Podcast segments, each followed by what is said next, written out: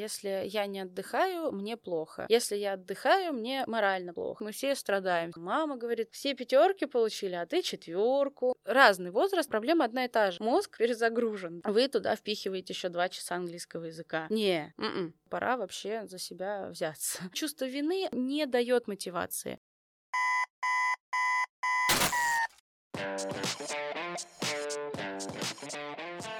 Питерская вышка.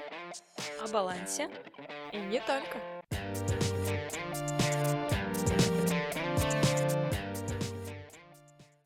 Всем привет! На связи Вышка. Меня зовут Лера, и моя рубрика «Эксперт на вопрос», где мы обсуждаем насущные вопросы, проблемы с теми, чья профессия может дать объективную оценку. Сегодня мы поговорим о немаловажном для студента чувстве вине, а именно вине за отдых, когда еще делать ого-го сколько дел. Нашим спикером сегодня будет Евгения Коптева, дипломированный практикующий психолог. Добрый день, Жень. Добрый день. Мы очень рады, что вы согласились, ты согласилась с нами побеседовать. Ты наш первый эксперт. Как твое настроение? Отличное, надеюсь, у вас такое же.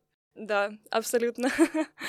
Ну, это то, что нужно, я считаю. Еще и погода замечательная, карты сошлись. Пожалуйста, расскажи нам пару слов о себе, как о человеке, и как о психологе. Что тебе больше всего нравится в своей работе? В своей работе я очень люблю общение с людьми для начала. Я не считаю, что самая основная позиция психолога, да, мотивация, это именно помочь человеку, да, это общение как инструмент, да, он тоже очень важен. И такую цель перед собой ставить, там, насильно догнать и причинить добро, это тоже не всегда полезно, mm-hmm. да, не всегда человек хочет именно, чтобы ему прям вот здесь и сейчас помогли, да, иногда сам процесс диалога, он уже какую-то терапевтическую подоплеку под собой имеет. Я очень люблю свою работу, на самом деле. Пришла я к ней через тернии. Э, начинала я с музыкального образования, и пока вела уроки, поняла, что у меня мои уроки как психотерапия строится. То есть сначала мы говорим про настроение, потом выявляем проблему с ребенком, тут же мы с ней с этой проблемой возимся на закрепление, там, как настроение, что получилось, что не получилось, что будем делать в следующий раз. И я поняла, что, наверное, психология мне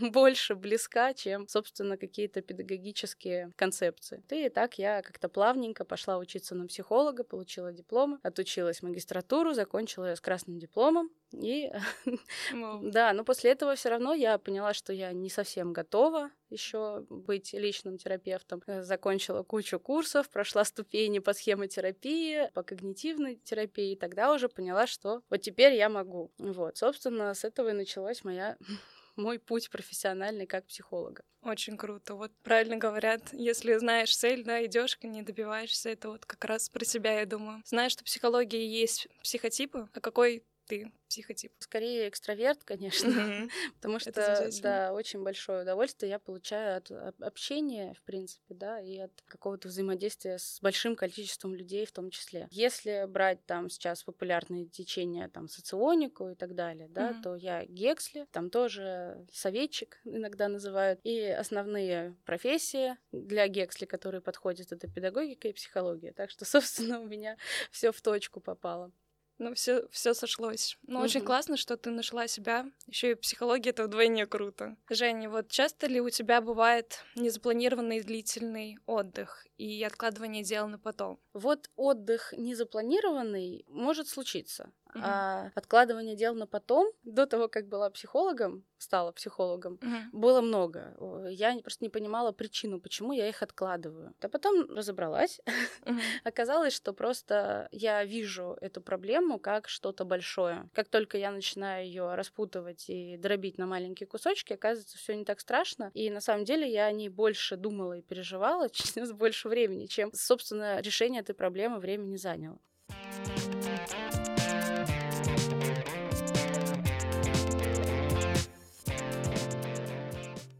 Профессиональной точки зрения, можешь сказать, чем отдых полезен для нашей нервной системы и какие сигналы может дать организм, который просит о перезагрузке?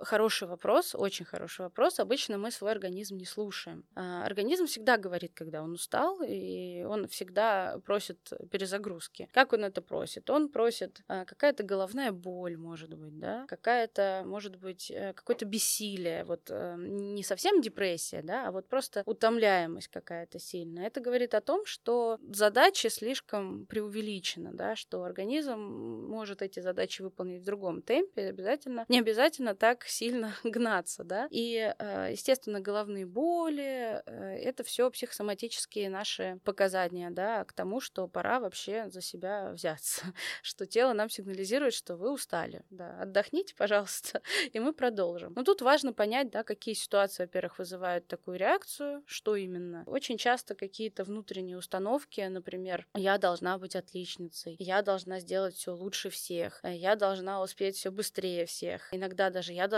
сделать это первый, mm-hmm. первый и лучше и быстрее. Вот, ну, соответственно, организм говорит, что нет, э, наверное, так не работает, да. И а установки, которые говорят о том, что надо, надо, да, они начинают гнать. Откуда берут эти, э, берутся эти установки? Они берутся, естественно, из семьи, да, там мама говорит, а вот все пятерки получили, а ты четверку, ай-яй-яй, ну, а, ну что, до пятерки не смогла, да? И в следующий раз мы изо всех сил стараемся с головной болью, превозмогая себя, начинаем там что-то делать, учить, и организм уже говорит, ну ладно, раз ты не можешь эту проблему решить, раз ты маме не можешь сказать, что не надо в таком темпе, значит, я за тебя заболею. И что, у нас постоянные болезни, да, якобы падает иммунитет, на самом деле не иммунитет, mm-hmm. это просто тело делает таким образом перезагрузку, да, если иммунитет исследовать, то он в порядке в этот момент, абсолютно. Так что тело нам постоянно нас спасает в этом плане, да, что раз ты не можешь поставить границы, больницу сам, не переживай, я это сделаю за тебя, да, я, я заболею. А вот если мы заболели, то мы отдохнем. Там еще и мамино внимание получим, да, что ай-яй-яй, вот ребенок заболел, как так?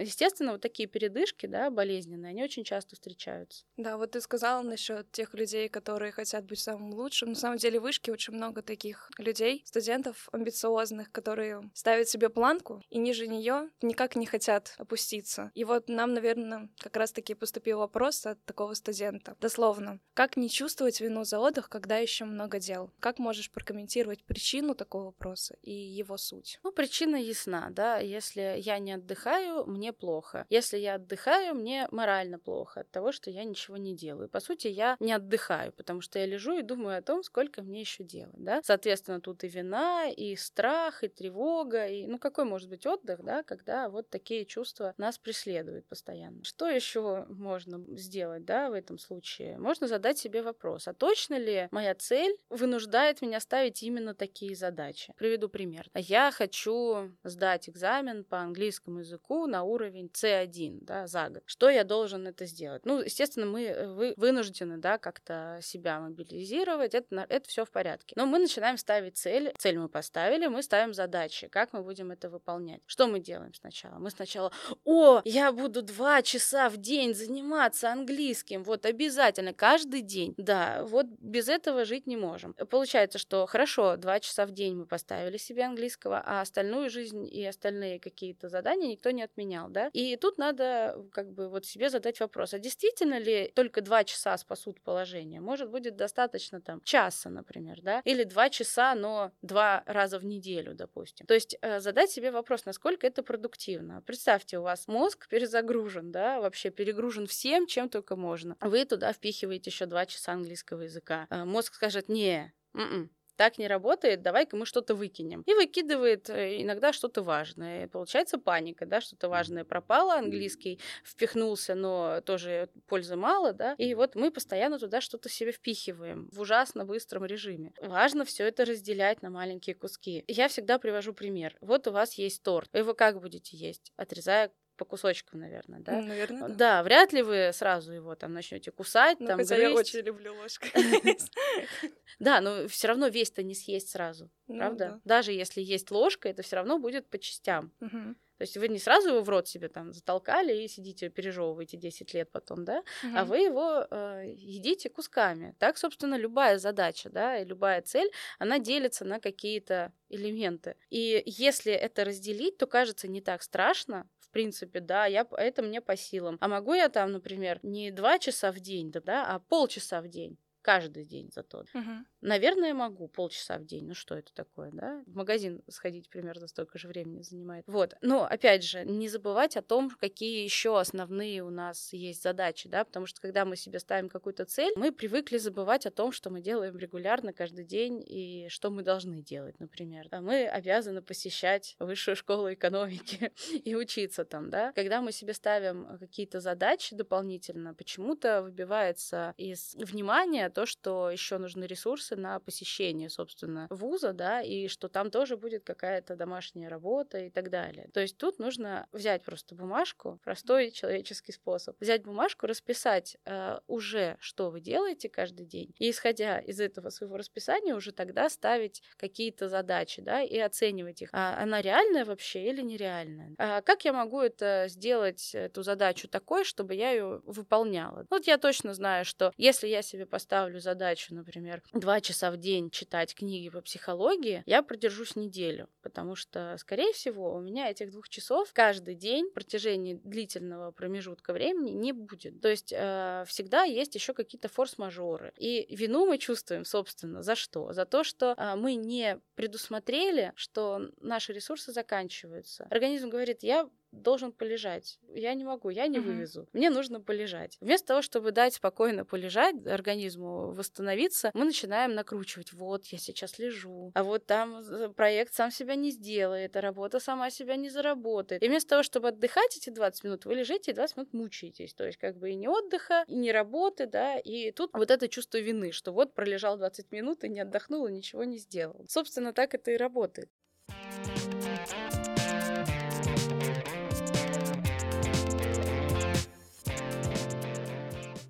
Отдых очень важен, и если отдыха не будет, то мы даже в голову ничего не спихнем. Э, мозг возьмет и перезагрузится сам. Это, знаете, можно сравнить с компьютером, который неисправен, да, вот он файл mm-hmm. сохраняет не тогда, когда вы хотите его сохранить, а тогда, когда он даже не сохраняет этот файл, он просто выключается, да. А вот успели вы сохранить этот файл или не успели, это вот уже другая, да, проблема совсем. И тут получается то же самое, когда мы в мозг запихиваем баснословное количество информации, информации, он не успевает его сохранять и просто выкидывает оперативная система, вылетает и говорит, не, все, больше туда сейчас не влезет, давай-ка отдохнем. И мы никогда не знаем, что оттуда вытеснено, правда? Поэтому очень важно помнить, что если вы управляете своим отдыхом, значит, вы управляете своими ресурсами на сто процентов. У вас никогда ничего нужного не вылетит, если вы себя будете слушать. Да? Организм говорит, устал, значит так, все, ага, сохранились в голове, да, все, отложили, пошли отдохнули, без чувства вины, потому что оно, чем оно вызвано? Оно вызвано какими-то еще ожиданиями, да, если установками, например. Если я не буду 24 на 7 заниматься, я отстану, я буду хуже всех, а некоторых там идет вообще катастрофизация, умру в канаве, без работы, без денег и и так далее, да. И, естественно, чувство вины за это появляется, что вот я не соответствую ожиданиям, да. Это ожидания окружающих, это может быть, они становятся, эти окружающие ожидания, да, они становятся иногда моими, я их так воспринимаю, что это как мои ожидания, да, и мне, я чувствую вину, что я их не оправдываю, как так? Очень вообще с чувством вины, наверное, со всеми своими клиентами я работаю именно с ним, потому что чувство вины, оно возникает постоянно, не только по поводу учебы или каких-то проектов, оно возникает бывает 24 на 7 во всех сферах, потому что очень часто посредством этой вины родители управляют детьми, манипулируют, да, воспитывают. Ну, так mm-hmm. уж повелось у нас, да, в стране. Сейчас, слава богу, воспитание вышло на другой уровень немножко. Уже, уже повернулись к детям, к их потребностям, да, и перестали как-то делать удобного ребенка, потому что воспитывают не личность, да, в основном, а воспитывают удобного ребенка. Удобный ребенок это тот ребенок, кем можно манипулировать. Вот ты виноват, все, ребенок идеальный нормальный какое-то время, да. Ну и вот это чувство вины, оно с нами до конца уже жизни, да, будет появляться. Наша задача его как-то вот с ним работать. Ну и как мы с ним можем работать, да, это наша субличность, которая постоянно нас пинает. С ней можно всегда договориться. Всегда можно сказать, что подожди, я прекрасно понимаю, что если я сейчас буду впихивать в себя, да, то толку никакого не будет от этого. У меня отключатся все рецепторы, и я буду сидеть и вообще даже не воспринимать эту информацию, да, но я просижу, да, на попе ровно, ровно полчаса. Ну и кому от этого будет какой-то толк? С этим вот внутренним критиком нужно и обязательно нужно договариваться. Как я с клиентами работаю по поводу вот этого критика. Если клиент правша, то правой рукой он пишет высказывание критика. Ну, например, ты ничего не добьешься, ты ничего никогда не, не сделаешь, да, если ты будешь отдыхать, тебя все обгонят, ты ничего не сделаешь, получишь двойку, тебя отчислят, ну и так далее. Или ты просто не справишься, ты вообще никчемный, если ты сейчас ничего не делаешь, ты отдыхаешь, ты лентяй, ты тунеядец, ничего не делающий молодой человек или молодая девушка, да, вот какое у тебя будущее? Угу. Вот ты не учишься как девушка, что тебе? Только замуж, борщи варить, да? Вот, вот какое твое будущее потом будет? Вот если ты сейчас себя в руки не возьмешь. Все мы это записываем благополучно, да, а потом на каждое отвечаем левой рукой пишем, да. Сначала думаем адаптивный ответ, чтобы было легче, представляем, что это к нам пришла там подруга, друг и жалуются, вот мне такое сказали. У нас как-то так сложилось исторически, что друзья мы адекватно готовы помочь, mm-hmm. а себя мы готовы съесть. Вот чтобы это упражнение проще было выполнить, мы всегда представляем, что к нам кто-то пришел, да, и вот такое жалуется, что вот ему такое вот кто-то сказал, или кто-то, или он сам себе такое говорит, да, и тут мы начинаем адаптивный ответ придумывать придумывать. Ты э, не ленивый, ты просто все свои ресурсы уже потратил, поэтому тебе сейчас нужно время на отдых. Там, или ты не робот, ты не можешь работать в режиме 24 на 7. Не зря даже в трудовом кодексе же, да, 8 часов рабочие. Это же не просто так все, правда? Так потихонечку адаптивные ответы левой рукой записываем. Тут опять важно не начать себя критиковать. Фу, как я криво написал и так далее и тому подобное. Ничего не понятно. Это не наша задача, да. Наша задача просто сделать то, что вы никогда не делали вряд ли вы пишете левой рукой, если вы правша, да, там, каждый день, например, да. Понятное дело, что, скорее всего, нет. И это создает новые нейронные связи, и мозг потом будет искать новые какие-то пути решения, да, проблемы. А то мы про, по проторенной дорожке идем, чувство вины запустилось, там, страх, тревога, ужас, и все, и вообще делать ничего не хочется, да. Да, в общем, да, слушаем себя. Но ты очень, да, много тем затронула. По всем хотела так дополнить, дополнить, потом ты отвечала на мои внутренние вопросы, так что, да, ребята, обязательно внимательно прослушайте. Тогда, если вы уже не возвращаясь к борьбе, мы к ней возвратимся попозже, к твоим лайфхакам. Что если рассматривать другую сторону медали? Вот чувство вины — это не всегда же плохо. Это может быть мотивация и указание на твои ошибки. Ну, я могу сказать, что чувство вины абсолютно точно не является мотиватором, скорее демотиватором. Это самое деструктивное чувство вообще у нас, с которым нужно постоянно работать. Приведу сейчас пример. Две ситуации, допустим. Первое. Студент получил по какой-то проектной или самостоятельной работе четверку, хотя ожидал, что будет пять. Да? Он берет, смотрит, что там у него неправильно. Ага, тема такая, тема такая, а, вот здесь я, ну надо же, какой невнимательный, как я так мог это сделать? Ну ничего, в следующий раз буду внимательнее, и еще вот я вижу, что у меня какой-то провал вот в этой теме. Наверное, мне нужно ее как-то лучше поизучать. И вторая реакция. Получает студент свою четверку и начинает себя винить. Вот я дурак-то. Да ну как я, как я вот не мог увидеть, что ли? Вот бездарь. Мог нормально прочитать вопрос, но в вопросе же ответ виден, да? Что я за человек-то такой? вообще позор. Ну вот еще мама наругает, спросит там, да, что угу. почему не пять, а вот а я на красный диплом шел, а какой мне красный диплом, если я вот такие э, элементарные вещи пишу на четыре, да, да что же я вообще, просто лечь умереть после такого, правда?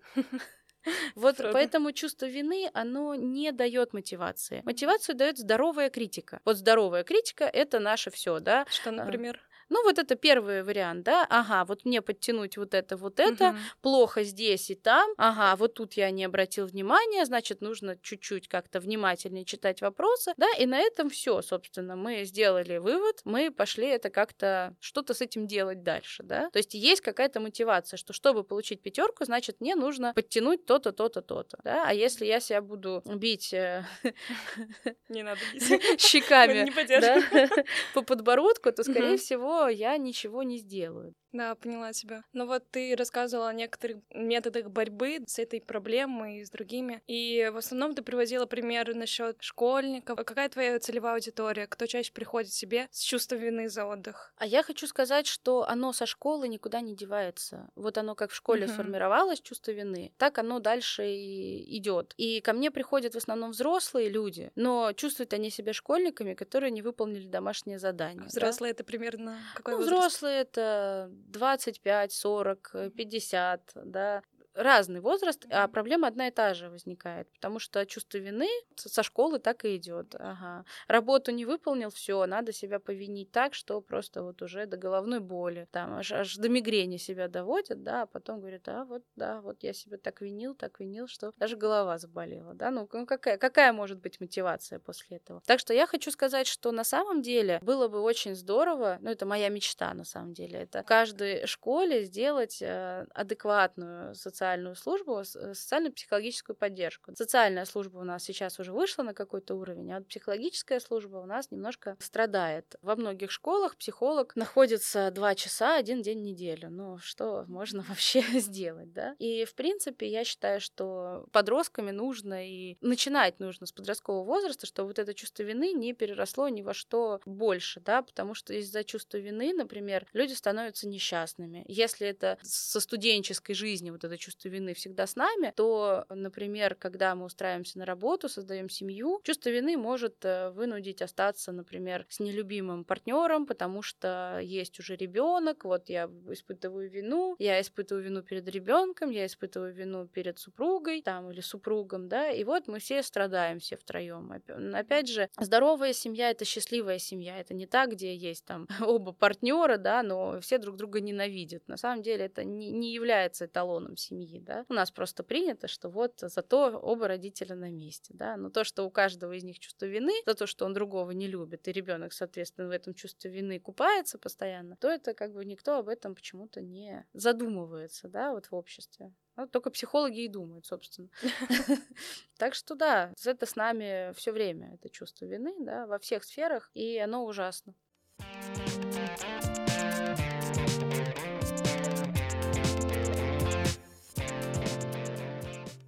Вот еще один вопрос от студента, который, я думаю, волнует очень многих. Как успокоить себя, когда все вокруг такие продуктивные? И сказать себе, что я все успею. Тут надо себе вопрос задать, самый главный, о котором обычно все забывают, да? А что я уже умею? По шкале от нуля до ста, где я нахожусь? Вряд ли я ноль, вряд ли я 20%, если я уже в высшей школе экономики, наверное, у меня там уже процентов-то повыше. Ну вот сколько мне нужно, да? Я, допустим, процентов 70. Это уже не страшно, это уже больше ноль. Поэтому важно всегда фиксировать свои промежуточные какие-то достижения. Вот это лучшая мотивация, да, я уже сделал вот это, а я вот это уже сделал, а я, я не могу себя назвать непродуктивным. Опять же, это называет критик. Вот если ты не на 100%, значит, ты непродуктивен. Но это же вранье, мы же все знаем. Кто может на 100% быть продуктивен? Я таких не видела еще в своей жизни. Вот сколько ко мне приходило людей, ни одного не видела. И с бизнесом, и не с бизнесом, да. Ну, не бывает на 100% все сделано. А дальше что делать, когда на, все, на 100% все сделано? Что делать дальше? Неинтересно, правда? Мы всегда где-то в движении. У нас 100% это наш такой вот идеальный какой-то образ, это наша утопия. Мы никогда его не достигнем, но всегда стремимся к нему. И это правильно, потому что благодаря вот этому образу, да, мы как-то себя развиваем. Если понимать, что этот образ немножко недостижим, потому что чем больше мы добиваемся, тем больше мы хотим, тем он отодвигается дальше. И нужно понимать, что мы стремимся к этому. Чем мы ближе подходим подходим, тем дальше уходит наш э, идеал. Поэтому никогда не нужно себя оценивать вот продуктивность этим идеальным образом. Он для того и идеален, да? Мы должны оценивать, что мы на данный момент уже сделали. Значит, во-первых, нужно слушать себя, да? Обязательно. А во-вторых, уже потом все равно как бы смотреть на тех людей, которые тебя мотивируют, не считать их идеалом, а просто восхищаться, стремиться к такому же. Ну, тут тоже э, опасно упасть в чувство вины, когда ты кем-то восхищаешься, а он смог, а я не смог, и все, и я вообще что-то не так делаю, да, что плохо я стараюсь, вот надо себя, то там третий час английского поставить и так далее, да. А нужно просто понимать, что изначально даже при рождении у всех свои какие-то особенности заложены. Кто-то родился родился в музыкальной семье, у него уже развит там абсолютный музыкальный слух, ему этим заниматься не надо. А кто-то хотел бы быть музыкантом, ему приходится это преодолевать, потому что у него, например, в, ген- в генетике, да, ну так сложилось, что абсолютный слух ни у кого не был развит, и никто этим не занимался, да, то есть вот этой генетической памяти на идеальный слух абсолютный у него нет. Это не значит, что он вообще этого не достигнет, нет, просто ему нужно больше затратить энергии для того, чтобы этот слух в себе развить. А кто-то уже с готовым здоровым родился, да. Изначально мы не в равных условиях рождаемся. Брать, например, в странах, да, кто-то родился в Палестине, кто-то в Санкт-Петербурге. Или, например, даже в той же России, кто-то родился на Камчатке где-то, да, а тот, опять же, в Москве. Тоже без фанатизма, да, очень здорово брать себе какого-то кумира, да, э, но очень плохо, опять же, что всегда можно укатиться в это чувство вины. Да, можно подумать о том, как сделать, чтобы было, ну, вот что-то подобное, да, но тут себя нужно, опять же, останавливать, что если так не получилось, это не я плохой, возможно, просто я как-то не так зашел, не, не в ту сторону пошел, да, и, возможно, там изначально какие-то условия были неравны. То есть ни в коем случае, да, себя не нужно как-то унижать по сравнению с другим. Опять же, это само собой подразумевается, да, когда мы кем-то восхищаемся, мы автоматически ставим его чуть выше. Да, если он чуть выше, значит, я чуть ниже. А если я чуть ниже, то а тут э, внутренний критик говорит, здравствуйте, сейчас, сейчас я вам устрою, да, веселый день и припомню все то, чего ты не достиг.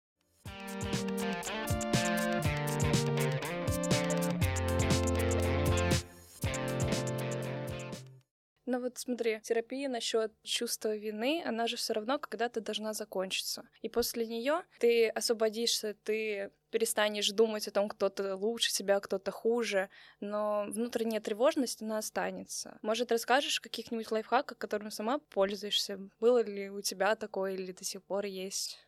Вопрос хороший, но, как правило, когда чувство вины не возникает, то и чувство тревожности тоже не возникает, потому что у тебя вместо чувства вины у тебя есть здоровая критика. А с чего там тревожность? Я либо могу, либо не могу. Ну, это, я... видимо, какая-то генетическая память, возможно, Нет, нет, нет, это, это, знаешь, это общественно навязанное чувство, uh-huh. вот этой тревоги. Там, э, если взять, например, экзамены. Вот посмотри, часто ходят с тайкой и переживают, хотя все выучили. Зачем? А вот потому что положено. Есть какие-то ключевые моменты, вот все должны переживать. Экзамен да, же... незнание того, что будет, что попадется. Да, не, не, мало того, что незнание, что попадется, так еще, несмотря на то, что я готов, yourself? Всегда там можно себя натревожить так, что вообще с обмороком выйти из, и выползти, да, с, с кабинета, хотя ты до этого все знал. Просто коллективное бессознательное. Экзамен, все, надо тревожиться, волноваться. Обрати внимание, всегда э, есть люди, которые не тревожатся, которые сидят да, спокойно да, да. вообще, там им все равно.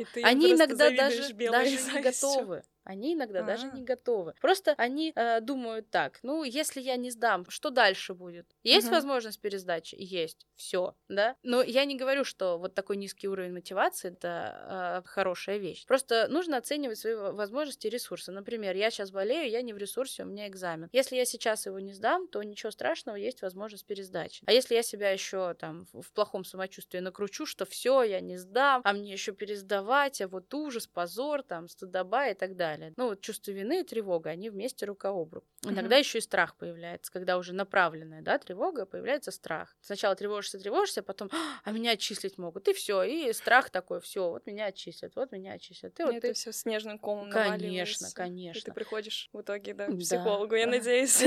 Да, ну, э, на самом деле, сейчас очень хорошо, что стали приходить к психологу, а до этого все приходили к родителям, а родители говорили, и чё, вот у нас такое было, вот, и все выжили, выросли здоровыми людьми, да, ни в коем коем случае, да, этот снежный ком не нужно с собой носить. Зачем он нужен, да? Его нужно, ну, отнести к психологу, он расскажет, что с ним делать вообще. Чувство вины, оно, если появляется, чем больше ты тренируешься с ним работать, тем меньше оно действует. То есть оно появилось, голову подняло, ты такой говоришь, ага, а это чувство вины, оно мне здесь нужно? Не нужно, до свидания. Все, чувство вины не осталось. Это не по щелчку работает, да, это работает, э, ну вот, упражнениями. Психология, да, и вот эти все упражнения, это просто тренировка. Мы с вами mm-hmm. тренируемся, что делать с нашими эмоциями. Мы учимся с ними взаимодействовать, чтобы мы ими управляли, а не они нами. Да? А может еще привести какие-нибудь примеры вот упражнений, Могу. которые могут Могу. помочь. У меня их много. Когда очень сильная тревога, когда очень сильный страх, да, какая-то вообще очень сильная эмоция, негативно направленная. Тут, конечно, лучше это с психологом прорабатывать, да, но, в принципе, можно помочь себе самостоятельно. А, можно представить, где э, находится эта эмоция в теле, потому что тело у нас всегда собирает все вот эти эмоциональные наши какие-то всплески, да, и радостные, и не очень. Просто нужно прислушаться к себе, где оно, да, чаще в спине, в шее, шее, в груди, в животе неприятные ощущения. Если очень сильная эмоция, да, мы ее сразу чувствуем, как правило, где она находится. Представить, вот сколько она там места занимает, всю меня она поглотила, или там какую-то часть только. Потом мы ее мысленно из себя вытаскиваем и рассматриваем на ладошке. Какая она, какого цвета, сколько весит, из какого материала она близко сделана, какие у нее могут быть функции. Ну, например, к ней пальцем прикасаешься, она шипит. У кого какая фантазия, кто как себя чувствует вот эту эмоцию свою. А потом мы э, задаем себе вопрос, а что я могу сделать, чтобы мне стало легче ее в себе носить, да, что я могу изменить, чтобы она мне больше нравилась. А вот она у меня такая тут с колючками, а сделаю-ка я ее как шарик такой гладенький, да, там пушистенький, например, какой-нибудь, не гладкий даже, а какой-нибудь пушистый такой мягкий шарик. Вот она у меня весила там тонну по ощущениям, а сделаю-ка я ее грамм 100. И потом мы вот максимально меняем, что можем, да, чтобы нам нравился вот то, что получилось, и запихиваем его обратно в то же место. И профит, что называется. Сразу мы чувствуем какое-то облегчение, потому что мы с этой эмоцией поработали, мы ее приняли, что да, вот она такая у нас есть, это нормально. Ну вот нам как-то с ней тяжело, да, мы ее облегчили. В этот момент все, мозг начинает уже работать, да, и мы уже в состоянии делать что-то, как-то оценивать реальность ситуации, да, э, вне вот этой эмоции. Уже мы ей управляем.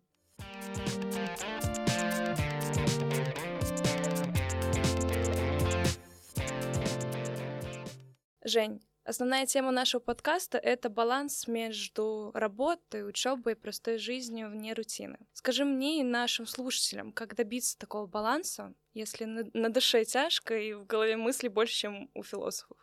Ну, опять же, да, э, могу сказать, что такой вот баланс там 30, 30, 30 и еще 10 процентов осталось, да, это опять же что-то близко к утопии. Нужно понимать все-таки, что главное. Чем-то мы можем и пожертвовать, к сожалению. Но самое главное, чтобы мы прислушивались к телу. Если тело говорит, что мы не вывозим, значит, нужно пересмотреть задачи. Баланс, это звучит очень здорово, но на деле у нас все равно так не получится. У нас все равно есть что-то первостепенное дело. Мы же не Будда, да, там не, не Шива, не остальные боги, которые вне пространства одновременно могут делать там какие-то вещи, да, сразу. У нас все равно, когда мы начинаем какую-то деятельность, мы что-то делаем первым, что-то делаем вторым, и что-то делаем третьим. Вот такого прям баланса-баланса, чтобы все было идеально, оно, ну, не бывает такого в принципе, да. Это опять же какие-то утопические ожидания. Хочется, хочется, чтобы было, но, к сожалению, так не получается, да. Мы всегда себе должны ответить на вопрос, а что для меня важнее? И вот ранжировать ранжировать, да, сколько процентов э, своих ресурсов я могу отдать на вот это, сколько своих э, ресурсов я могу отдать на вот это, сколько у меня останется, куда я могу их там, например, реализовать, а будет ли это продуктивно, да, э, всегда себе задаем вопросы, и вопросы такие реалистичные. Во-первых, так как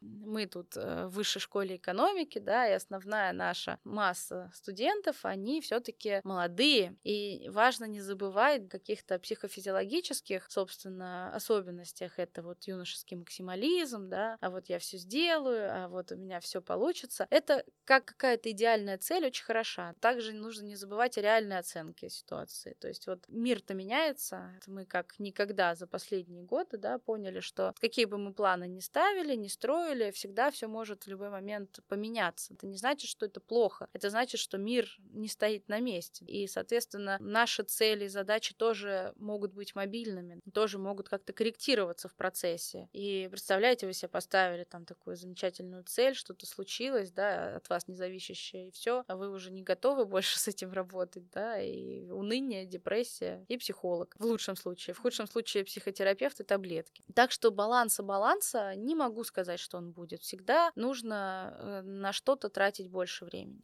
В общем, приоритизация задач очень важна крайне важна, это даже, можно сказать, основная тема, да, того, чтобы вот цель была достигнута, нужно поставить приоритеты. Во-первых, цели тоже нужно ранжировать, да, какая важнее, какая моя вообще цель, первостепенный вопрос, да, какая цель родителей, какая цель общества и какая цель моя. Важно понимать, да, какую цель мы достигать вообще собираемся. Психологи очень не рекомендуют э, достигать не свои цели, потому что результат э, потом не принесет вам должного удовольствия.